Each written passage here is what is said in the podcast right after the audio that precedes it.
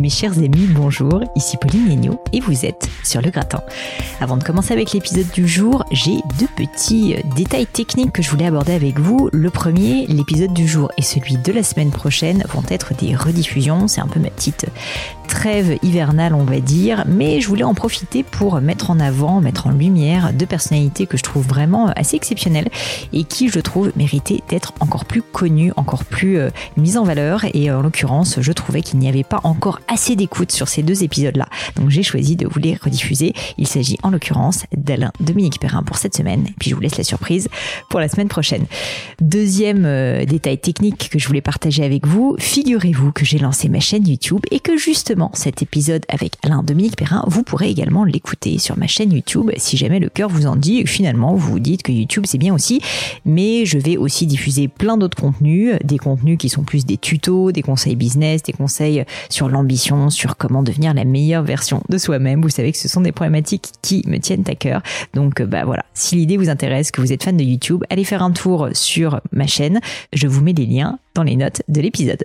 Alors, passons maintenant à mon invité du jour, Alain Dominique Perrin. Je vous lis rapidement sa bio. Il est né le 10 octobre 1942 à Nantes et homme d'affaires français et collectionneur d'art. Ce qui est assez exceptionnel avec Alain Dominique Perrin, c'est que c'est vraiment une des personnes qui a inventé le luxe d'aujourd'hui. Président de la société Cartier de 1975 à 1998, il a vraiment fait passer Cartier du statut de petite boîte, si je puis dire, à vraiment empire dans le secteur du luxe, notamment avec sa mondialisation. En 1984, il fonde la Fondation Cartier pour l'art contemporain, puisqu'il est vraiment amateur d'art contemporain et mécène lui-même.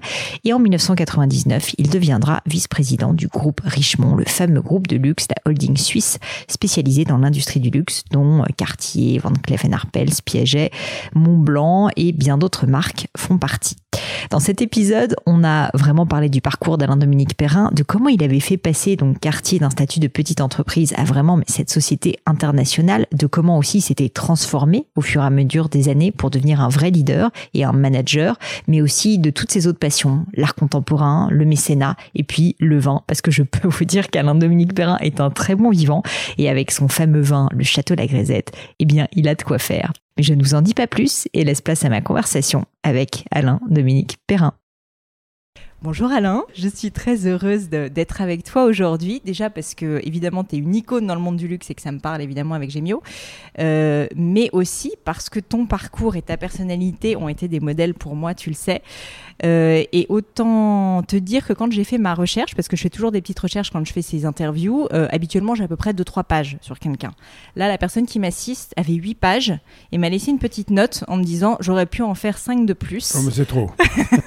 et donc je me suis dit ça va être difficile de tout faire passer en 45 minutes, une heure, mais j'ai quand même des questions euh, euh, un peu sur tous ces projets. Et du coup, ma question première, justement, c'est d'où te vient cet amour du business et cet amour des projets? Justement, tu en as lancé énormément. Bah, il y a Cartier, évidemment, euh, une marque pour laquelle tu as travaillé pendant des années, mais il y a aussi Château La Grisette, il y a l'art contemporain. Enfin, il y a énormément, énormément de choses. qu'est-ce qui, voilà, qu'est-ce qui te plaît autant? Qu'est-ce qui te donne cette énergie? Alors j'en sais rien, parce que je suis fils et petit-fils d'ingénieur. Mon père était ingénieur de génie maritime, mon grand-père était centralien. Donc je suis d'une famille d'ingénieurs et je n'ai rien d'un ingénieur. c'est vrai, j'allais dire. Strictement rien. Je suis le mouton noir de la famille, je suis un commerçant, je suis un homme de marketing, je suis euh, agité et dispersé. Je m'intéresse toujours en même temps à deux ou trois ou quatre choses. J'ai toujours plusieurs choses, plusieurs lignes à l'eau. Et c'est comme ça. C'est ma nature. Euh, je suis toujours en train de jongler avec des assiettes chinoises. Et, mais finalement, je m'en sors bien parce que ça fait des années que ça dure. J'ai 76 ans. J'ai commencé à jouer avec les assiettes chinoises vers 22 ou 23 ans. Donc ça fait plus de 50 ans. Voilà, c'est ma nature. Je suis comme ça. Je suis différent des autres personnes de ma famille. Mais euh, ce, ce, que je retiens quand même, c'est que j'ai transmis à beaucoup de gens autour de moi l'enthousiasme et l'esprit mm. d'entreprendre. Et c'est ce que j'aime par-dessus tout. Mm, mm. Voilà. Oui, bien sûr. Et, alors, justement, tu as tout de suite parlé de ton enfance. Euh, tu es né à Nantes, si je ne me trompe pas. Et donc, tu m'expliquais que ta famille, en fait, elle avait rien à voir avec le monde d'entreprise. Donc, moi, justement, je me posais, il n'y avait pas du tout de culture de l'entreprise chez toi. Pourtant, bah, Si, mon père, mon père était le patron d'un chantier de construction navale à Nantes, important. Il y avait 1000, 1000 employés.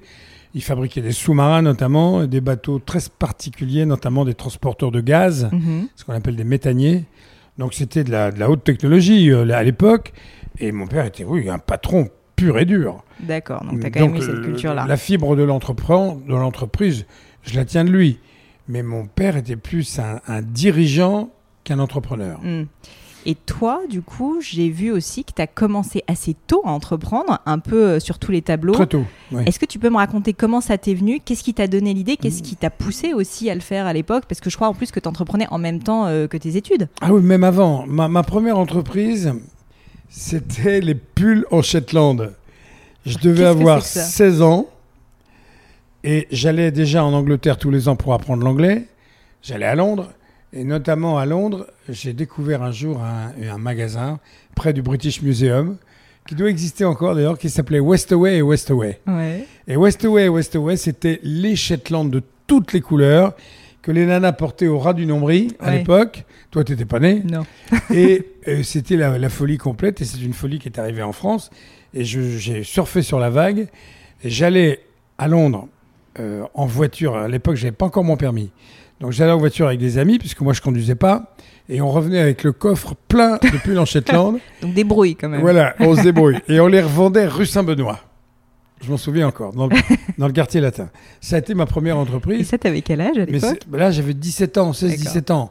Et, mais ça a duré pendant 2-3 ans. J'ai Mm. gagné beaucoup d'argent avec ça. Mm. Parce que des pulls, j'en ai pas vendu 12, j'en ai vendu 12 000. Et puis ça 10 n'existait 000. pas en France en fait, il y en avait quasiment Non, pas. à si. l'époque, j'avais même pris euh, une de mes amies à Nantes, qui, qui n'est plus vivante malheureusement, qui s'appelait Nicole. Et elle revendait pour moi mes pulls euh, en Shetland, Westaway, Westaway, à Nantes. Et on me surnommait King Pull. Voilà mes premières entreprises. C'était avant mes 18 ans. Bon, et ensuite j'ai vu que du coup tu, euh, tu montes des, des boîtes dans l'Antiquité. Euh, Oui. Là aussi, comment tu tombes là-dedans? Et puis j'ai vu que ça s'est développé quand même parce que tu en avais plusieurs euh, à Oui, cette absolument. J'avais trois magasins. J'avais un, j'ai démarré à Noirmoutier, un magasin d'antiquité. Je devais avoir. J'étais fiancé à l'époque avec Catherine, la maman de ma première fille, Julie. J'étais, euh, je sais pas, je vais avoir 22, 23 ans. Mm. Et j'ai monté un magasin d'antiquités spécialisé dans les antiquités régionales à Noirmoutier, qui était un magasin saisonnier. Et puis, après, j'ai euh, été parmi ceux qui ont acheté dans les premiers des, des emplacements de- d'antiquaires au Louvre des antiquaires. Mm. Donc ça, ça doit être en, je dirais 70 peut-être, Mhm. 70. Donc en 70, j'ai 27 ans. Et comment Voilà. toutes ces opportunités te viennent à l'esprit? Parce que souvent, moi, j'ai beaucoup de personnes qui entreprennent, qui écoutent le podcast ou qui essayent d'entreprendre, qui y pensent. Trouver des idées, se lancer dans voilà, tu vois, sur un nouveau marché que tu connaissais pas forcément, parce que les antiquités, j'imagine, euh, Mhm. tu n'avais pas ça dans ta famille, quoi. Qu'est-ce qui te, c'est comment tu identifies les opportunités? Comment tu dis là, j'y vais? Alors d'abord, j'étais, non, j'ai été élevé dans ça. Mes parents, mon grand-père et mes parents étaient très collectionneurs d'œuvres d'art, beaucoup de peintures, pas mal de sculptures, et j'ai toujours vécu chez moi avec des meubles, des beaux meubles, des Mm. meubles anciens. Donc j'ai toujours eu le culte du meuble ancien. Je m'y suis intéressé très vite. Mon frère aussi d'ailleurs. Mm. Donc euh, à l'époque, je me documentais pas mal. J'allais beaucoup chez les brocanteurs et les antiquaires. J'ai commencé à, à tripoter, je dirais, la brocante et l'antiquité et à faire des opérations d'achat et de vente dès l'âge de 19-20 ans. Donc c'est pas c'est pas arrivé euh, comme ça Mm. un matin. D'accord. Euh, il y avait vraiment une, une disposition. Et j'avais, Dieu merci, certainement un don, c'est que j'avais vraiment le sens des proportions, le sens des objets, et ça je l'ai eu très jeune. J'ai très jeune repéré les objets, les bonnes, les, les bonnes idées, les bonnes proportions, les, les choses qui allaient bien ensemble, et ça m'a accompagné toute ma vie, parce que toute ma vie avec Cartier, Mm. ça a été ça Ouais, en fait. Et je continue d'ailleurs. Je continue à, à- à aider Cartier, beaucoup, beaucoup, à choisir ou à ne pas choisir les bons objets ou les, les- les bonnes proportions, les bons dessins de joaillerie, etc. Bah, Il y a un mythe dans le milieu pour les personnes euh, qui nous écoutent, qui connaissent pas bien, que le- les, les lettres ADP sont euh, signées euh, sur quasiment tous les dessins en fait, et que tu valides encore aujourd'hui. Bah, à l'époque, non. dessins. À l'époque où j'étais le patron de Cartier, oui, je l'ai été pendant très longtemps. Euh, maintenant, c'est fini, c'est plus moi qui Mhm. signe. Mais c'est moi qui donne mon avis. Bon. Et puis il l'écoute ou il l'écoute pas. En général, ils l'écoutent. Bah, justement, alors je voulais te parler de Cartier, mais ce que beaucoup de gens ne savent pas, c'est que Cartier, euh, avant, n'était pas uniquement euh, une marque de joaillerie. Il y avait aussi d'autres choses. Il y avait notamment donc, les briquets Cartier. Je sais que tu as commencé en fait chez Cartier via la société donc, de briquets, aux, côtés donc, de Robert Hock, qui je crois a été ton mentor. Est-ce que tu peux m'expliquer comment tu es tombé là-dedans? Comment tu, bah, comment tu quittes Nantes, tu montes à Paris? Comment tu rencontres Robert Hock et qu'est-ce qui se passe à cette époque? Alors, je quitte Nantes plus simplement du monde pour y faire des études supérieures. Mm. Je, rentre à, l'école, à la célèbre école des cadres. Bien sûr. Qui plus tard, on en reparlera plus tard, euh, sera une, école que j'ai reprise, rachetée avec des amis, retapée, et, j'en ai fait une école importante. Tout à fait. Euh, qui s'appelle maintenant EDC Business School. Donc je suis monté à Paris faire mes études de manière banale. Euh, j'avais commencé, comme je te le disais, avec un magasin d'antiquité à Noirmoutier. J'ai continué un peu plus tard avec deux magasins à Paris. Et j'ai répondu à la fin de mes études à une première annonce dans le monde. Et je me suis retrouvé dans une affaire qui s'appelait Brochage Express, papeterie du Verger. C'est amusant parce que, pourquoi j'en parle? Parce que j'y suis pas resté longtemps. J'ai fait un peu de marketing et de vente. Mais la papeterie du Verger a été la première affaire que Bernard Tapie a rachetée. Ah, c'est marrant. Voilà, c'est comme ça que j'ai connu plus tard Bernard Tapie. J'ai connu il y, a, très longtemps. Et, euh, et, Bernard Tapie a repris la papeterie du Verger, comme à son habitude. Il l'a relancé, il, mm. a, il a dû larguer l'immobilier pour, euh, pour en faire un bon profit. Mm. Peu importe. Mais voilà mes, mes, débuts dans les affaires. Mais je me suis très vite ennuyé aux papeteries du Verger. Et je suis retombé sur une deux annonces dans le journal Le Monde. Une qui ne donnait pas l'identité de la marque, mais qui suggérait de prendre contact avec une marque spécialisée dans les briquets de grand luxe et qui voulait lancer un briquet de luxe, etc. Bon, C'était le briquet Cartier, mhm. qui n'était pas encore lancé. et puis il y avait une autre marque qui était Austin Morris, les voitures. Ah et qui me proposait le même job en fait. Dans les deux marques, on me proposait de prendre une espèce de direction de marketing et vente. À l'époque, c'était un peu mélangé. Et je me souviens que Maurice Austin m'avait euh, donné leur accord pour un salaire supérieur à celui que me proposait le briquet quartier. Mhm. Mais finalement, j'ai basculé pour le briquet quartier parce que j'ai rencontré Robert Rock. Et ça a été une, une histoire d'amour, vraiment, entre cet homme et moi.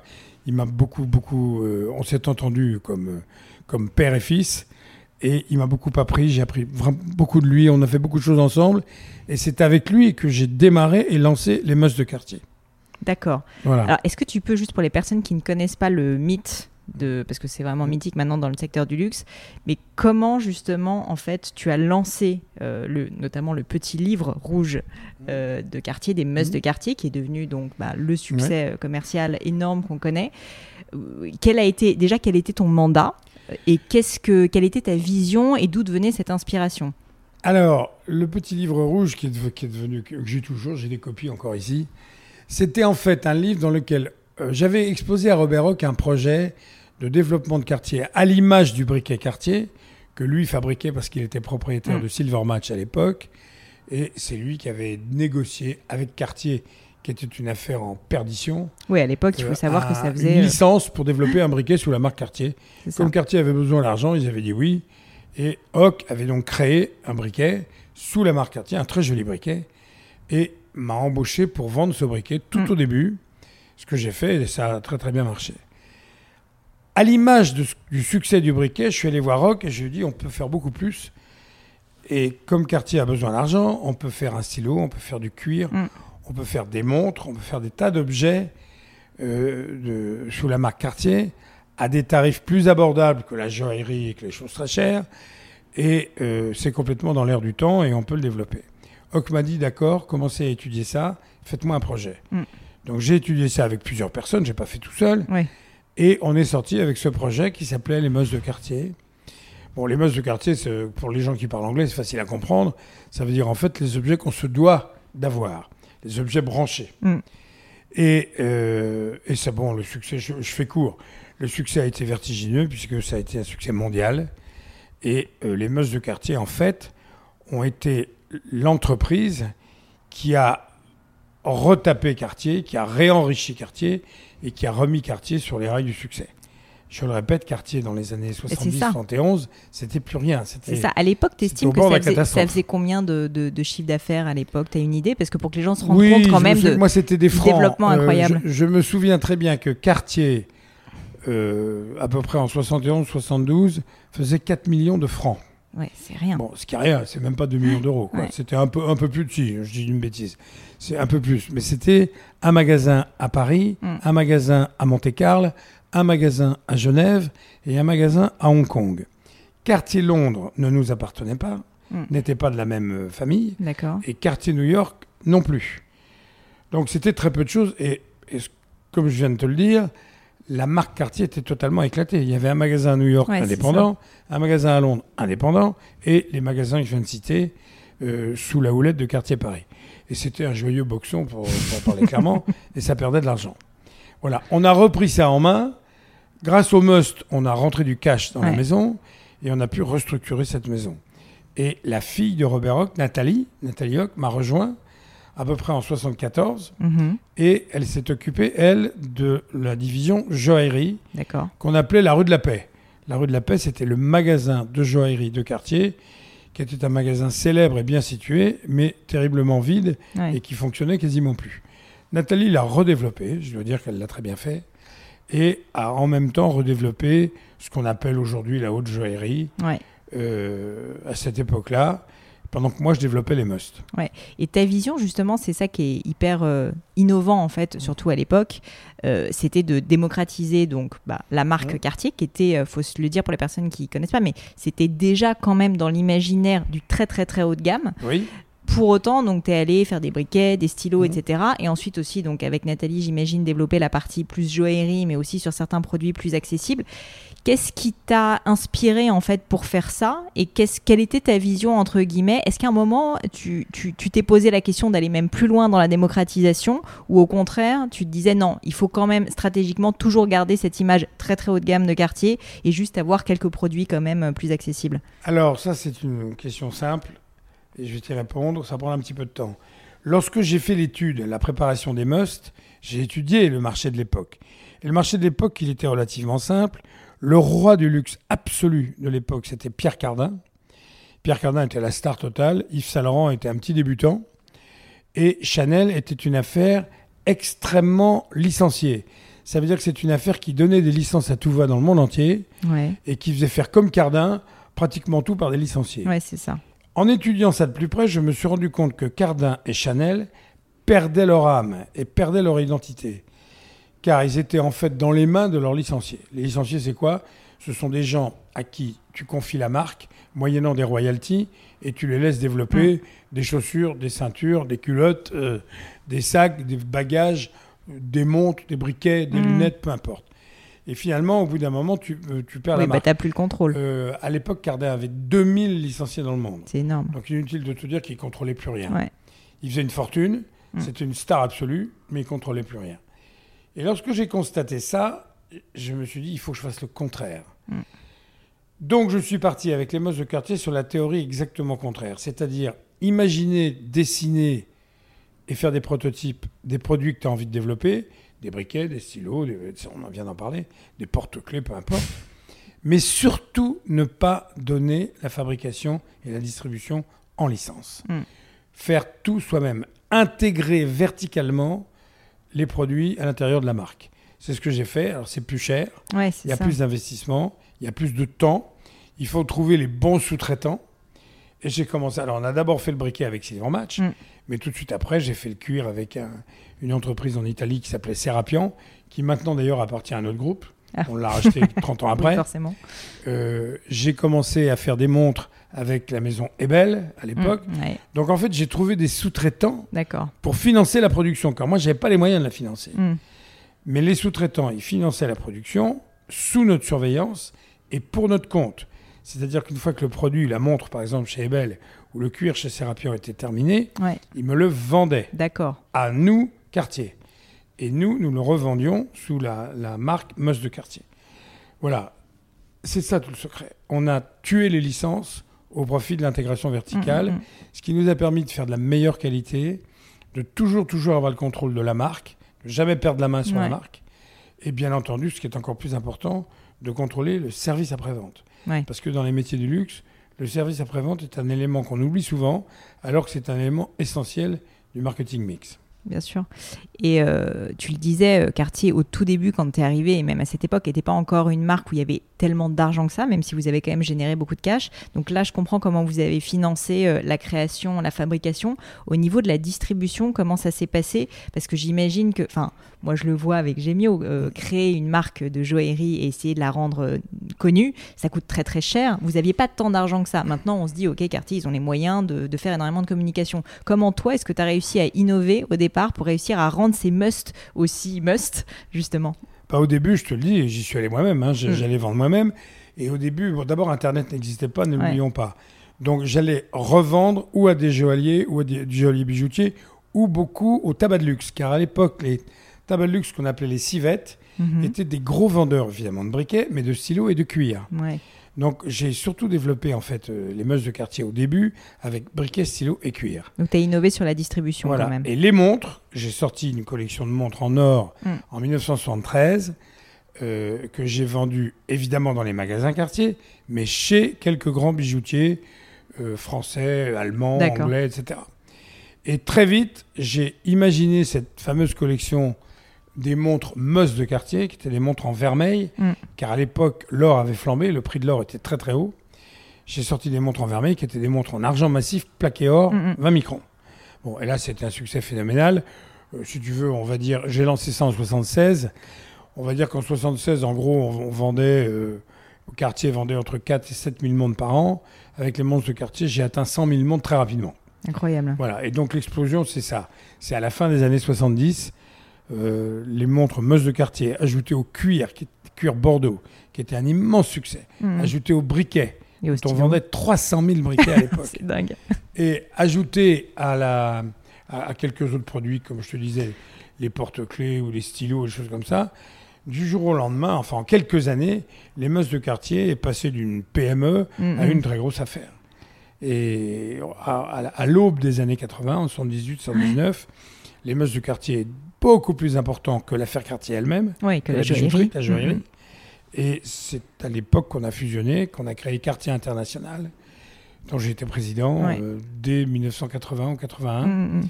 Et voilà. Et le début de Quartier, le début du succès de Quartier, c'est C'est vraiment à cette époque-là, ouais.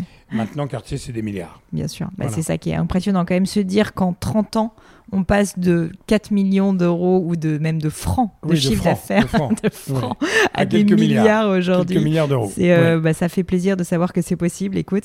Et donc justement, bah, très belle transition parce que je voulais parler de la période un petit peu après où tu es devenu donc président, enfin patron de Quartier Mm. International et ensuite vice-président de Richemont, donc quand le groupe... Non, je à suis président de Richemont. J'étais président, Président, de 90, la fin 98 jusqu'à 2004. Là, ce qui m'intéresse, c'est que beaucoup de gens, donc toi tu es un entrepreneur, Mhm. beaucoup de personnes, quand ils sont entrepreneurs, ont des difficultés à passer le cap du grand groupe, de la grande structure. Parce qu'en fait, le métier, il change quand même énormément. Et du coup, Mhm. toi, tu as vraiment vécu ça. Mhm. Donc ma question, c'est avec le recul, euh, comment est-ce que ton job a, évolué à cette époque-là Et quels ont été les challenges pour toi Ou au contraire, enfin, qu'est-ce que tu as constaté quand on passe, une fois de plus, d'une structure qui à l'époque faisait 2 millions euh, à euh, un, groupe comme Richemont où tu es président? J'imagine que ton métier n'a rien à voir, tes activités n'ont rien à voir, tes challenges n'ont rien à voir. Qu'est-ce que, voilà, qu'est-ce que tu peux me dire avec un peu de recul sur l'évolution et, et, et- et toi, en fait, comment tu t'es formé là-dessus et quels ont été tes challenges? Si tu veux, moi je pense que le challenge principal pour un entrepreneur et pour un patron, et c'est très important ce que je vais te dire parce que malheureusement c'est pas souvent le cas, c'est l'humilité. Mm. Les patrons ne sont jamais humbles et je pense à certains grands patrons français que je ne citerai pas, qui ont pour moi un seul défaut, c'est d'être vaniteux. Il faut connaître ses limites. Moi je suis un homme de marketing, je suis un homme de création, je suis très à l'aise avec les produits et je suis un homme de vente et de terrain. Et je suis très à l'aise avec le terrain, avec la vente. Et surtout, j'ai fait 20 ans de rugby. j'ai donc appris à créer des équipes et à faire avancer des équipes et à avoir une certaine, un sens de la tactique. Mm. Voilà, ça, ce sont mes qualités. Sans aucune, sans aucune humilité pour le coup. En revanche, et c'est là où mon humilité intervient, je ne suis pas intéressé par la gestion financière, je ne suis pas intéressé par tout ce qui est administratif et organisation. Donc, toute ma vie, je me suis entouré de gens compétents. Et il faut avoir le courage de s'entourer de gens compétents. Il ne faut pas en avoir peur.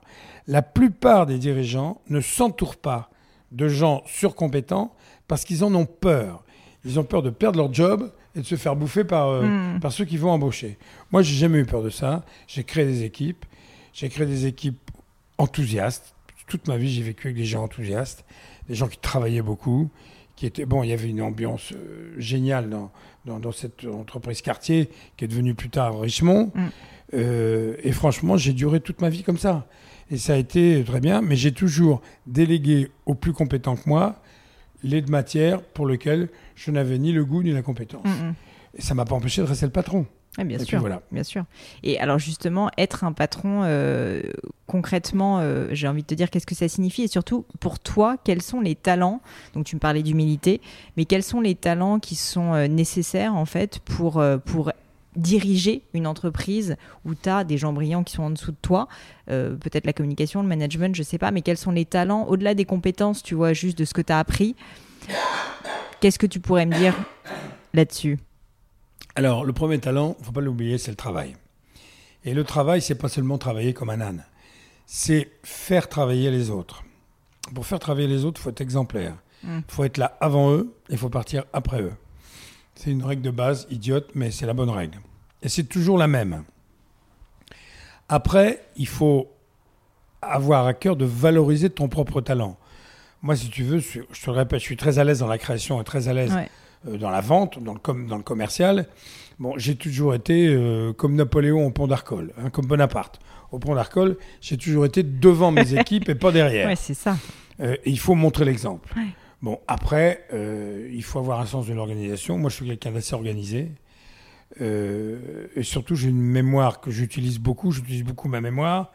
Et au fur et à mesure que je mets en place des structures, que je donne des instructions, ou que je monte des opérations, ou des stratégies, ou des campagnes de pub, ou des peu importe, je me souviens de ce que j'ai dit, de ce que Mm. j'ai fait. Bon, en plus, j'ai des systèmes de cahiers de notes, etc. Mm. Bon, bref. Aujourd'hui, c'est plus des cahiers, c'est des, des ordinateurs, mais le, le principe est toujours le même. Il faut être présent, il faut être, faut être sur le terrain. Il faut être vraiment. Celui qui s'enferme dans son bureau pour réfléchir et diriger à distance, en général, ça va pas très loin. Ça dure pas longtemps. Parce que c'est ce qui te permet aussi, j'imagine, d'avoir ce leadership. Le fait que tu es exemplaire, bah, les gens te font confiance au-delà de ton Mm. charisme naturel. Mais c'est vrai que je me dis, pour emmener des gens aussi brillants, alors après, euh, la boîte quartier est quand même Mm. mythique et, euh, et- et elle fait rêver.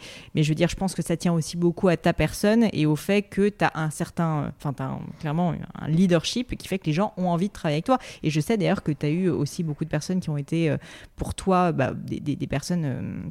Euh, qui te considéraient pardon, comme, des ment- comme un mentor, donc que tu as accompagné. Est-ce que ce côté justement euh, d'aide, de partage, pour faire monter aussi en compétence les personnes avec lesquelles tu travailles, c'était important? Oui, et là, on arrive sur une, une vertu, plus qu'une qualité qui est essentielle dans la vie, c'est la générosité. Je veux dire, quelqu'un qui n'est pas généreux, il transmet rien. Moi, je suis par nature extrêmement généreux, c'est ma réputation numéro un. et je suis généreux à la fois attentif aux autres, et puis je suis généreux à la fois de ma personne et même de mon argent. Je veux dire, Mm. quand il faut aider, j'hésite pas, etc. Je ne suis pas obsédé par le pognon, obsédé par la, la maladie de l'argent. J'ai envie toujours de partager avec les autres. Euh, et je pense que ça fait partie des vertus cardinales d'un d'un dirigeant, d'un patron.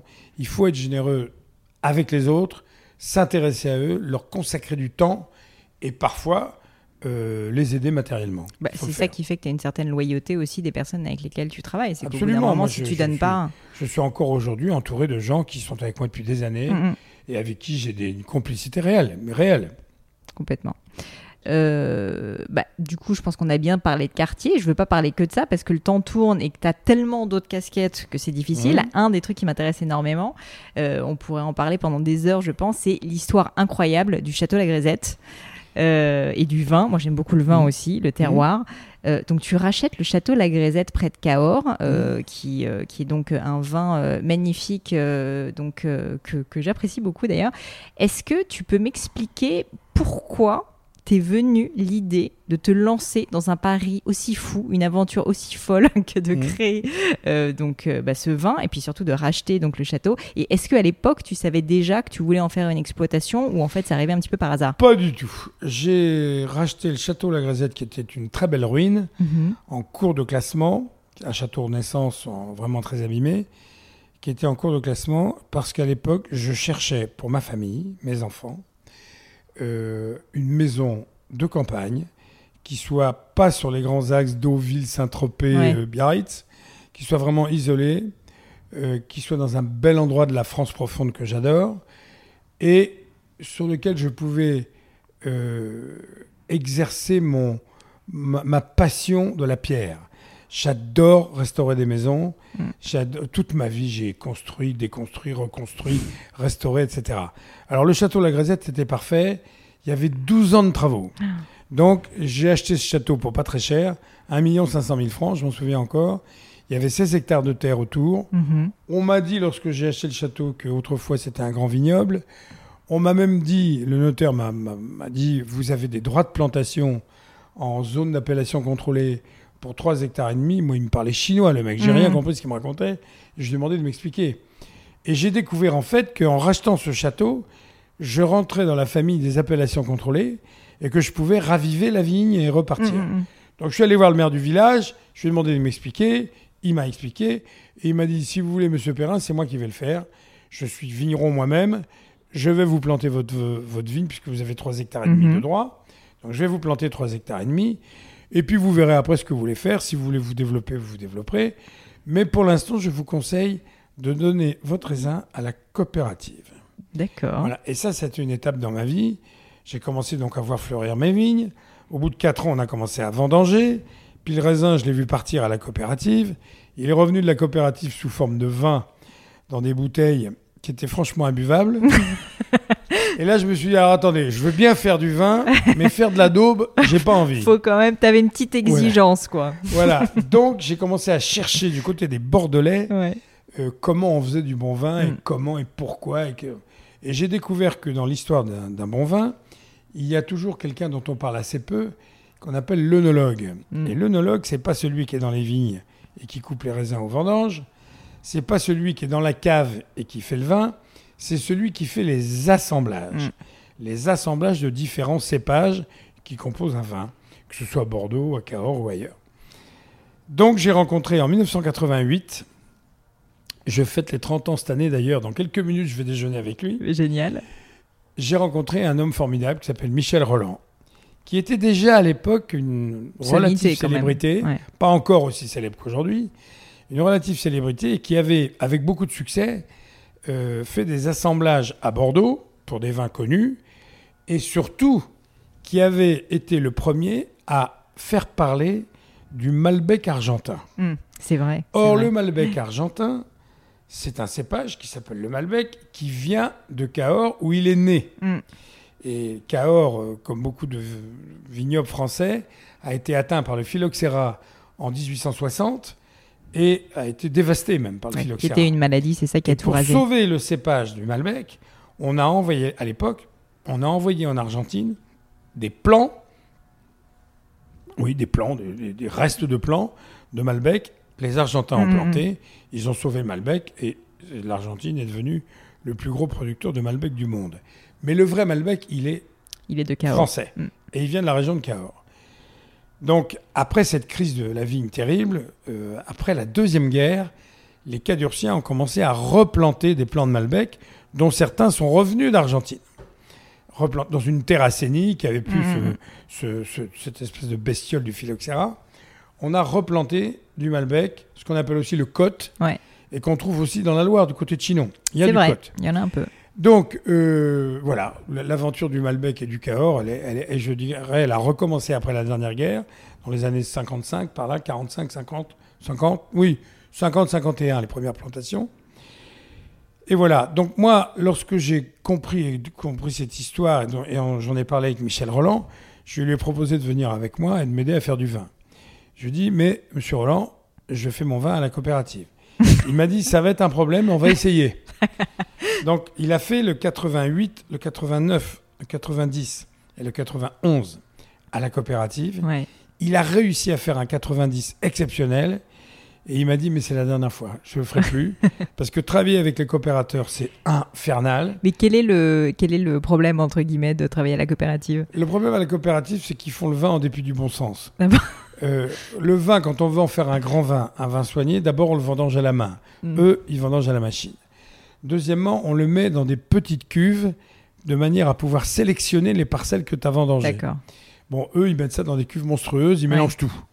Bon, donc à la sortie, tu as un produit médiocre. C'est pas mauvais, c'est pas imbuvable, mais c'est médiocre. Moi, je voulais faire de la, de la qualité et de l'excellence. vin. Mm. Donc, euh, Roland m'a- convaincu et j'ai promis à Roland de construire un chai de vinification à la Grisette, ce que j'ai fait. J'ai fait un chai souterrain qui fait trois étages, qui fait 20 mètres de profondeur. Et l'intérêt de ce chai, qui est donc à la- un peu à la verticale, c'est de pouvoir, euh, de pouvoir traiter le raisin et le jus euh, de, de manière, je dirais, de manière naturelle, sans faire des pompages, Mm. sans, etc. Bon, je te fais court, et de- de- d'espérer faire un jour un grand vin. J'ai donc ouvert et inauguré ce chai en 1992, et le château La Grisette 1992, qui a été fait par Roland dans le chai de La Grisette, Ouais. a eu une médaille d'or, instantanément. Et est resté un très bon vin. On en boit Mhm. encore aujourd'hui, c'est encore très bon. Bon, et depuis ce jour-là, avec Michel, d'abord on s'est lié d'amitié, une Ouais. véritable amitié. On est vraiment, vraiment comme des frangins tous les deux. Et euh, on a évolué. J'ai j'ai racheté des vignes. J'avais 3 hectares, je te rappelle. Maintenant, j'en ai 94. Ouais, ça change. J'ai racheté de la vigne dans la région et tout autour de la Grisette, j'ai racheté, racheté, racheté, racheté petit à petit. J'ai replanté des nouvelles vignes avec des méthodes plus, avec des cépages euh, plus actualisés, de meilleure qualité, etc., etc. Bon, voilà. Et- On a décidé de faire de l'excellence. Les 94 hectares, ils sont vendangés à la main et euh, on fait, euh, on a des cuves, des micro-cuves pour faire des micro-cuvées.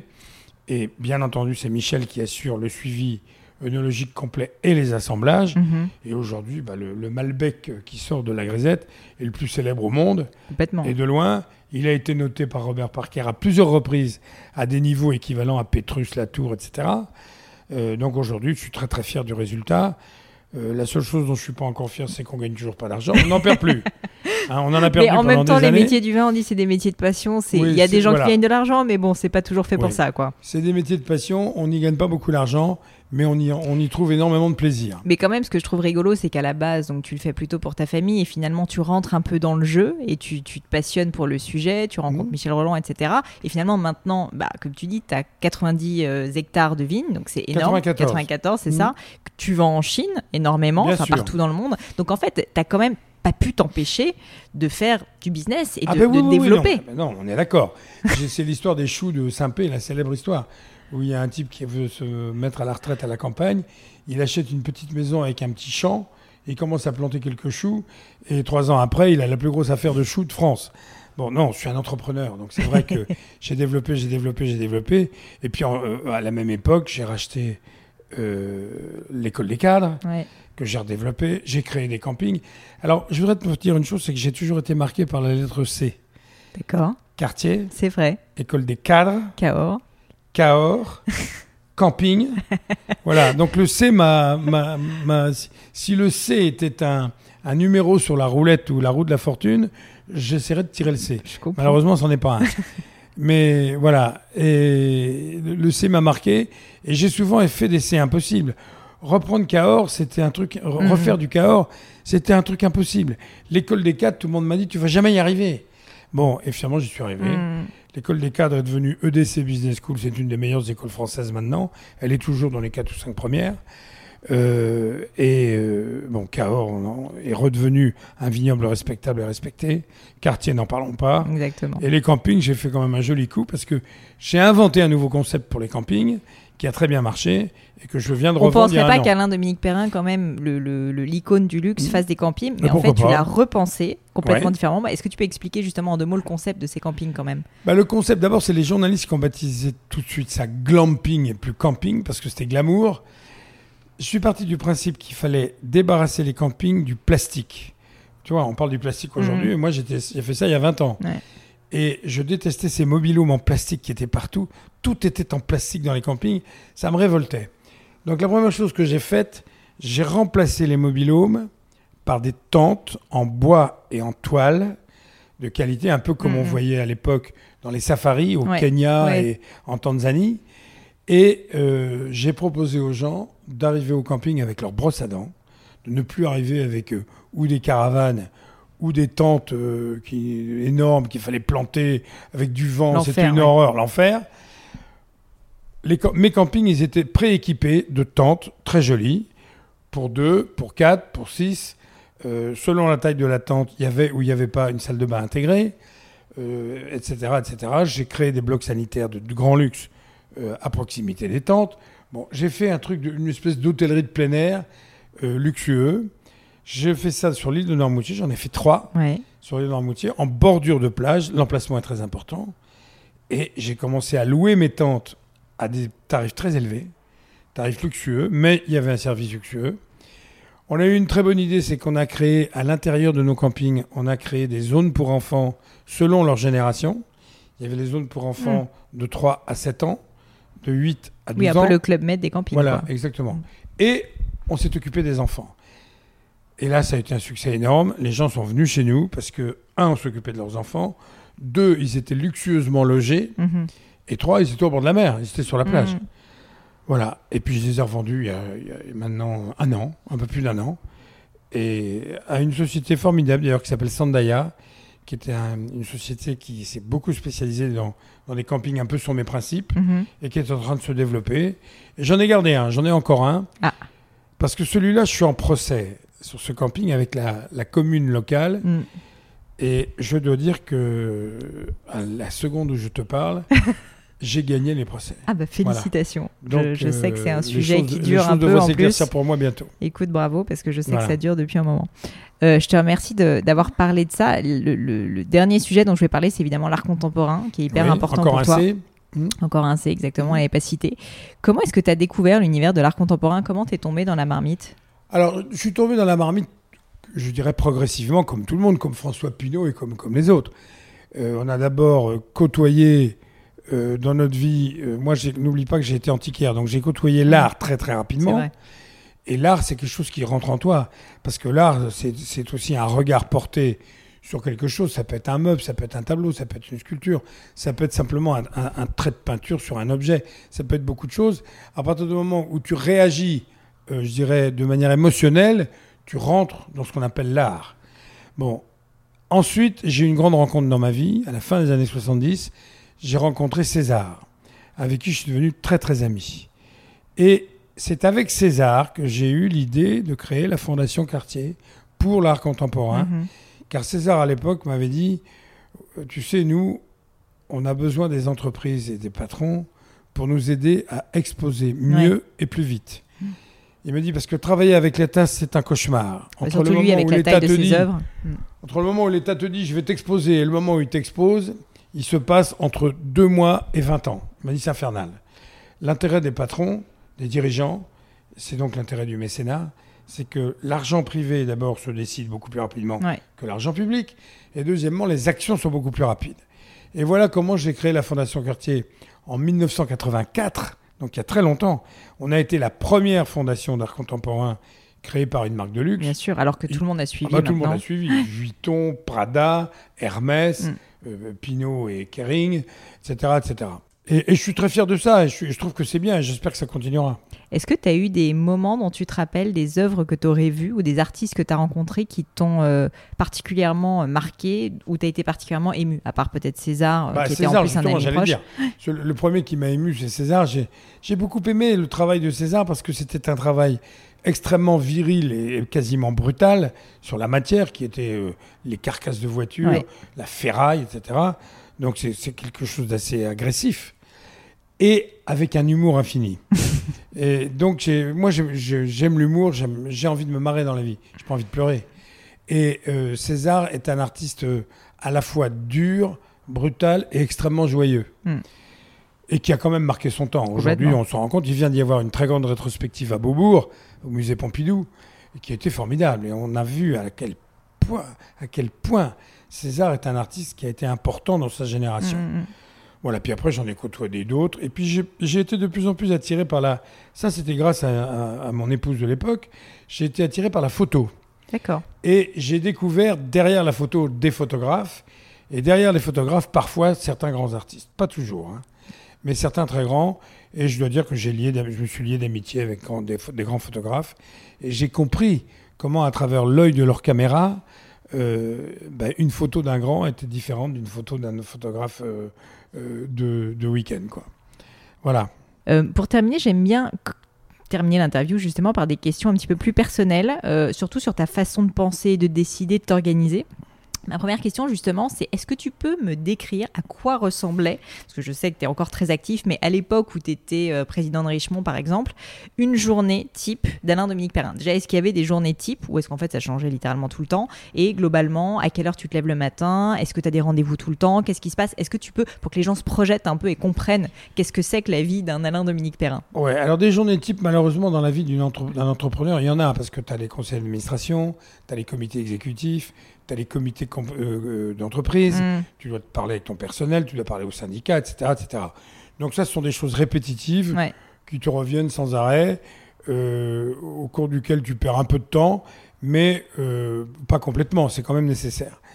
Je me lève tôt, je suis un lève tôt. Je suis un couche-tard et un lève tôt. Je dors pas énormément. Ça, c'est une Je chance. me lève à 6 heures et je me couche rarement avant minuit ou 1 heure du matin. Bon, j'ai la chance Oui, donc de- tu dors très peu quand même. Je hein. dors assez peu. Néanmoins, j'ai un, un don qui me vient de mon père. Je fais une sieste d'un quart d'heure tous les jours. Mais tu sais qu'il y a beaucoup je dors dans mon d'entrepreneurs. fauteuil. hein, je Beaucoup de personnes euh, qui, qui, qui ont, Ouais. beaucoup travaillé dans leur vie me Mm. disent qu'en fait, ils dorment peu, mais ils arrivent à s'endormir en un instant et à faire des petites siestes comme ça, micro-siestes. C'est absolument. Et c'est pour ça que je me trimballe avec un chauffeur depuis toujours. je dors dans ma voiture. Voilà. Et ça me retape formidable. Moi, si je dors un quart d'heure après un déjeuner ou dans l'après-midi vers 4 heures, Tu Je- repars, je suis reparti pour 4 heures ou 5 heures. ça marche. Donc tu te lèves tôt. euh, Je et me lève ensuite... tôt, je me couche tard. Je dors entre 5 et 6 heures par nuit. Ok, Les week-ends, je m'oblige à dormir 8 ou 9 heures. d'accord. J'ai du mal, mais j'y arrive. Il faut quand même que je me retape. Mm. Et puis, je fais du sport. J'ai fait du sport toute ma vie. Euh, je bouffe trop, je bois un peu trop. Pas beaucoup trop, mais un peu. C'est le côté quelques- généreux. C'est le côté généreux. J'ai des kilos en trop. Et je lutte contre ça un peu par le régime et beaucoup par la, la- la dépense physique. Euh, j'ai- toute ma vie, j'ai fait beaucoup de, de choses physiques. J'ai fait, comme je le disais, beaucoup de rugby, j'ai fait beaucoup de ski, j'ai fait beaucoup de Mm. cheval, beaucoup de voile. Et maintenant, je fais énormément de chasse, mais de la Mm. vraie chasse. C'est-à-dire que je vais dans le nord de l'Écosse et que je marche. Et, je fais, et, et pour moi, la, la- la chasse en Écosse, par exemple, c'est d'abord la marche. Mm. On marche en colline, donc euh, pas en terrain plat, et on fait au moins 6, 7, 8 km par jour. Et ça, c'est important. Ouais, c'est sûr. En plus, dans des conditions climatiques qui fait que tu Ah brûles oui, un peu de calories. Oui, oui. Ouais, c'est sûr. Une autre question que j'aime assez, c'est est-ce que t'aimes les rituels, les habitudes ou pas du tout? Et si oui, est-ce que t'en as? Non, alors moi, j'aime pas les rituels, mais je suis superstitieux. J'ai quelques superstitions. Idiotes qui datent de mon enfance et qui me font rigoler. Jamais très à table, Ouais, je ne passe jamais sous une échelle, d'accord. et je ne mets jamais d'argent sur un lit. Il n'y a pas Voilà. l'histoire du sel aussi qui t'embête? Tu sais, quand on se passe le sel de main en main? Non, non, ça, je m'en fous. Ça, tu t'en Oui, fous oui. Non, non, moi, j'ai j'ai que trois superstitions très claires. Très Alors, bien. très à table, surtout pas. Euh, je te le répète, pas passer sous une échelle, c'est très dangereux. Et euh, ça y est, j'ai oublié le troisième. Euh. L'échelle, le très à L'échelle, table à et... table. Ah oui, l'argent sur le lit. Et l'argent sur le Jamais d'argent sur un Alors lit. ça, je savais pas, tu vois, je la Ah, c'est connaissais des pas. vieux trucs paysans, ça. Ouais. voilà. Une autre question, c'est les livres ou le livre qui t'ont le plus marqué ou que t'as le plus offert, peut-être. Euh, ça peut être euh, autant des livres de littérature, ça peut être des livres d'art, ça peut être du business, euh, ce que non, tu veux. moi, tu sais, je lis beaucoup, malgré le fait que je sois débordé. Mais justement, si je dors pas en voiture, je lis. Ouais. Euh, je lis en avion, je lis dès que je peux. J'ai des périodes de lecture. J'ai des périodes où je, lis, je dévore les bouquins, puis j'ai des périodes où j'arrive pas à les Mm. terminer. En ce moment, par exemple, je suis sur un livre très sérieux, malgré son titre, qui s'appelle Pirate. C'est l'histoire de la piraterie, mais c'est une thèse. C'est une histoire très sérieuse de la piraterie. La piraterie remonte à, l'Antiquité Ouais. et à l'organisation de la piraterie. J'en ai lu un peu plus de la moitié, mais ça fait deux mois que je suis dessus, j'arrive pas à le finir. C'est un peu hard comme lecture. Oui, j'avoue que c'est pas le difficile plus parce que reposant. c'est très technique en fait. C'est pas du tout l'histoire de Barbe Noire et, et Morgane. hein. Bon, mais je dois dire que c'est quand même passionnant. Le livre récent qui m'a le plus intéressé, qui m'a le plus marqué, c'est Sapiens. Ouais. J'ai beaucoup aimé ce livre. Il remet, en- il remet sur la table une quantité de choses. Mm. Très intéressant. Mais j'ai eu beaucoup de de livres dans ma vie qui m'ont marqué. Je dois dire que je suis plus intéressé par des bouquins, bouquins d'histoire. Ça peut être histoire d'humanité. Mm. Je lis quasiment jamais de policiers. Ça m'intéresse pas. Oui. Euh, mais j'ai lu, par exemple, j'ai adoré, j'ai lu deux ou trois bouquins sur Richelieu. J'ai lu les deux ou trois bouquins qui existent sur Talleyrand. Ouais.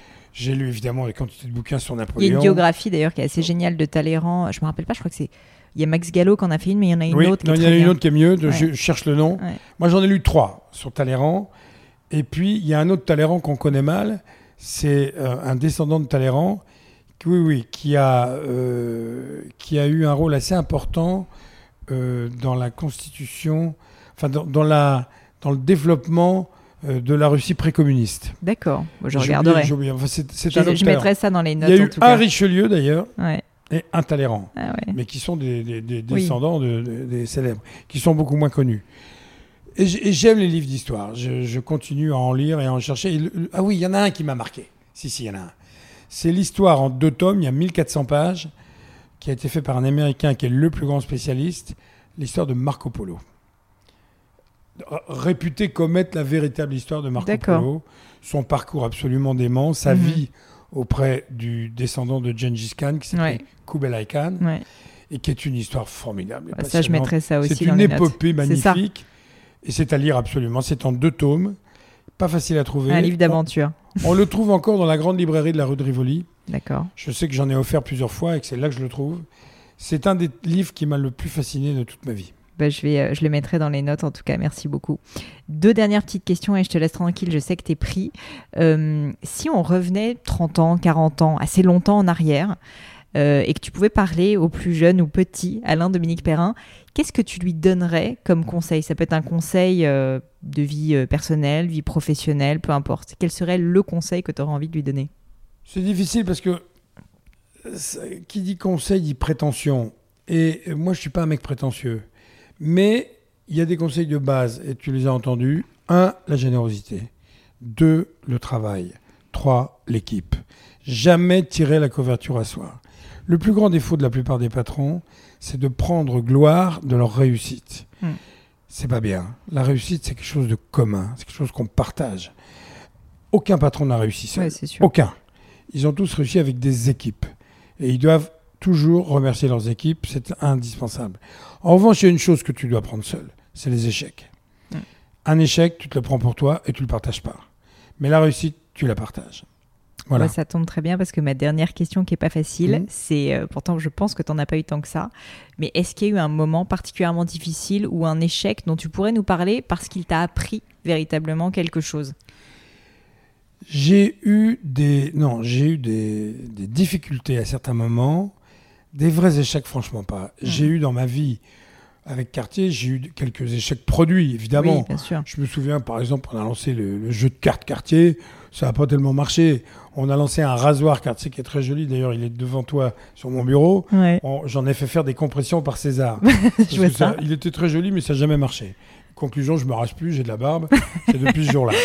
Et euh, donc ça, c'est des échecs momentanés, tu vois, dans une, dans une carrière, mais qui sont pas importants. J'ai pas la mémoire d'avoir eu un véritable horrible échec. Hmm. Euh, j'ai eu des sensations, notamment je te parlais du camping, pour lequel j'ai dû entamer une très grosse procédure que je viens de gagner. J'ai eu à un moment peur de l'échec, Ouais, mais il n'y a pas eu d'échec. Euh, je pense que il faut savoir bien gérer sa vie, bien gérer ses équipes.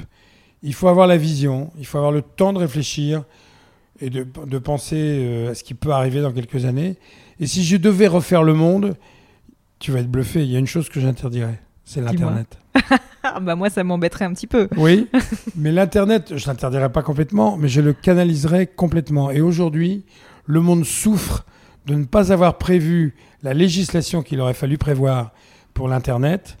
Les grands géants, euh, Google, Amazon et compagnie, euh, aujourd'hui dominent quasiment la Ouais. planète sans payer les impôts qu'ils devraient payer. C'est vrai. Et ça, c'est une erreur des États et c'est une erreur euh, de l'humanité. Euh, c'est pas grave, on va corriger le temps, mais ça va être long. Euh, on aurait mieux organisé l'arrivée d'Internet aujourd'hui. Je pense qu'Internet serait plus utile et moins néfaste Mm. aux enfants, à l'éducation, etc., etc. Bien entendu que dans Internet, il y a des magnifiques avantages, et notamment le, ce, qui, a fait ton succès à toi, le e-commerce, disons. Mais le e-commerce est un bon exemple. La législation en matière de e-commerce international est quasiment inexistante. Et ça ne hmm. peut pas durer. Ouais. Non, non c'est sûr. Voilà. Bah, merci mille fois Alain. La dernière des dernières questions, et je te laisse tranquille, c'est pour les personnes qui nous écoutent, qui ont envie d'en savoir plus encore sur toi, de suivre euh, tes actualités. Est-ce qu'on peut le faire éventuellement sur Internet? Quel est le meilleur moyen en fait de suivre un peu tes, tes diverses Alors moi j'ai un site qui est un désastre, je m'en occupe pas du tout. les gens qui s'en occupent s'en occupent très mal. Euh, j'ai même envisagé de, de, de l'arrêter ce site parce qu'il n'est pas à jour. Euh, mais je le promets, je suis en train de m'en occuper. D'accord. Il sera à jour dans à peu près trois mois. D'accord. Et après, j'aurai quelqu'un qui s'en occupera. C'est quoi C'est le site euh, C'est ton site personnel Oui, c'est mon site personnel. Mais j'ai beaucoup diminué. Je veux. Encore une fois, j'ai pas envie de montrer mon ventre sans arrêt. Ouais, ouais. Donc, euh, je, je, mettrai le minimum de ce qu'on doit savoir. Euh, voilà. Puis de toute façon, si tu vas, si tu, si tu me googlises. Toi, t'es pas du tout sur les réseaux sociaux, on est d'accord. Non, mais si tu me googlises, tu vas voir que tout le monde s'en est occupé. Donc il y a plein de choses ah sur oui, moi. c'est sûr. Il y a des choses je te vraies, dis, je te rappelle les huit pages, les huit pages que j'ai eu de notes. Euh, j'ai pas eu de problème à trouver des informations. Voilà. Et ça, ça vient pas de moi. C'est une, une, accumulation d'informations. J'étais interviewé toute ma vie, donc je sais pas, j'ai j'ai dû répondre à, on va dire, 1000 interviews dans ma vie, peut-être 2000, j'en sais rien. Donc évidemment que ça donne de la matière, du grain à moudre aux gens qui passent leur temps à vouloir euh, fabriquer de la matière pour Google. Donc finalement, euh, il suffit d'aller sur Google. Et... Bah moi, ça sera pas sur Google, c'est audio uniquement. ok, bravo. Merci beaucoup. Merci. Hello à nouveau. Et quelques dernières petites choses avant de vous quitter. Comme d'habitude, si vous cherchez les notes de l'épisode, avec toutes les références, que ce soit les outils, les livres cités, c'est simple, allez directement sur le descriptif du podcast sur l'appli de votre choix.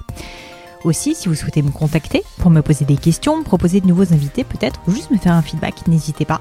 Euh, j'adore les feedbacks. Donc foncez directement sur Twitter ou Instagram sous le pseudo Pelenio, P-L-A-I-G-N-E-A-U. J'essaye de répondre quand on me parle, donc n'hésitez pas. Et comme à chaque fois, vraiment mille merci d'avoir écouté jusqu'ici. N'oubliez pas, si le podcast vous plaît, que vous appréciez tout ce travail, euh, le plus simple pour m'aider, c'est tout simplement de mettre euh, bah, soit un petit mot doux, soit une note 5 étoiles sur iTunes ou de partager sur vos réseaux sociaux aussi. Ça donne le moral, ça m'aide énormément à faire connaître le podcast, donc n'hésitez pas. Voilà, merci à tous et je vous dis à très vite pour un nouvel épisode.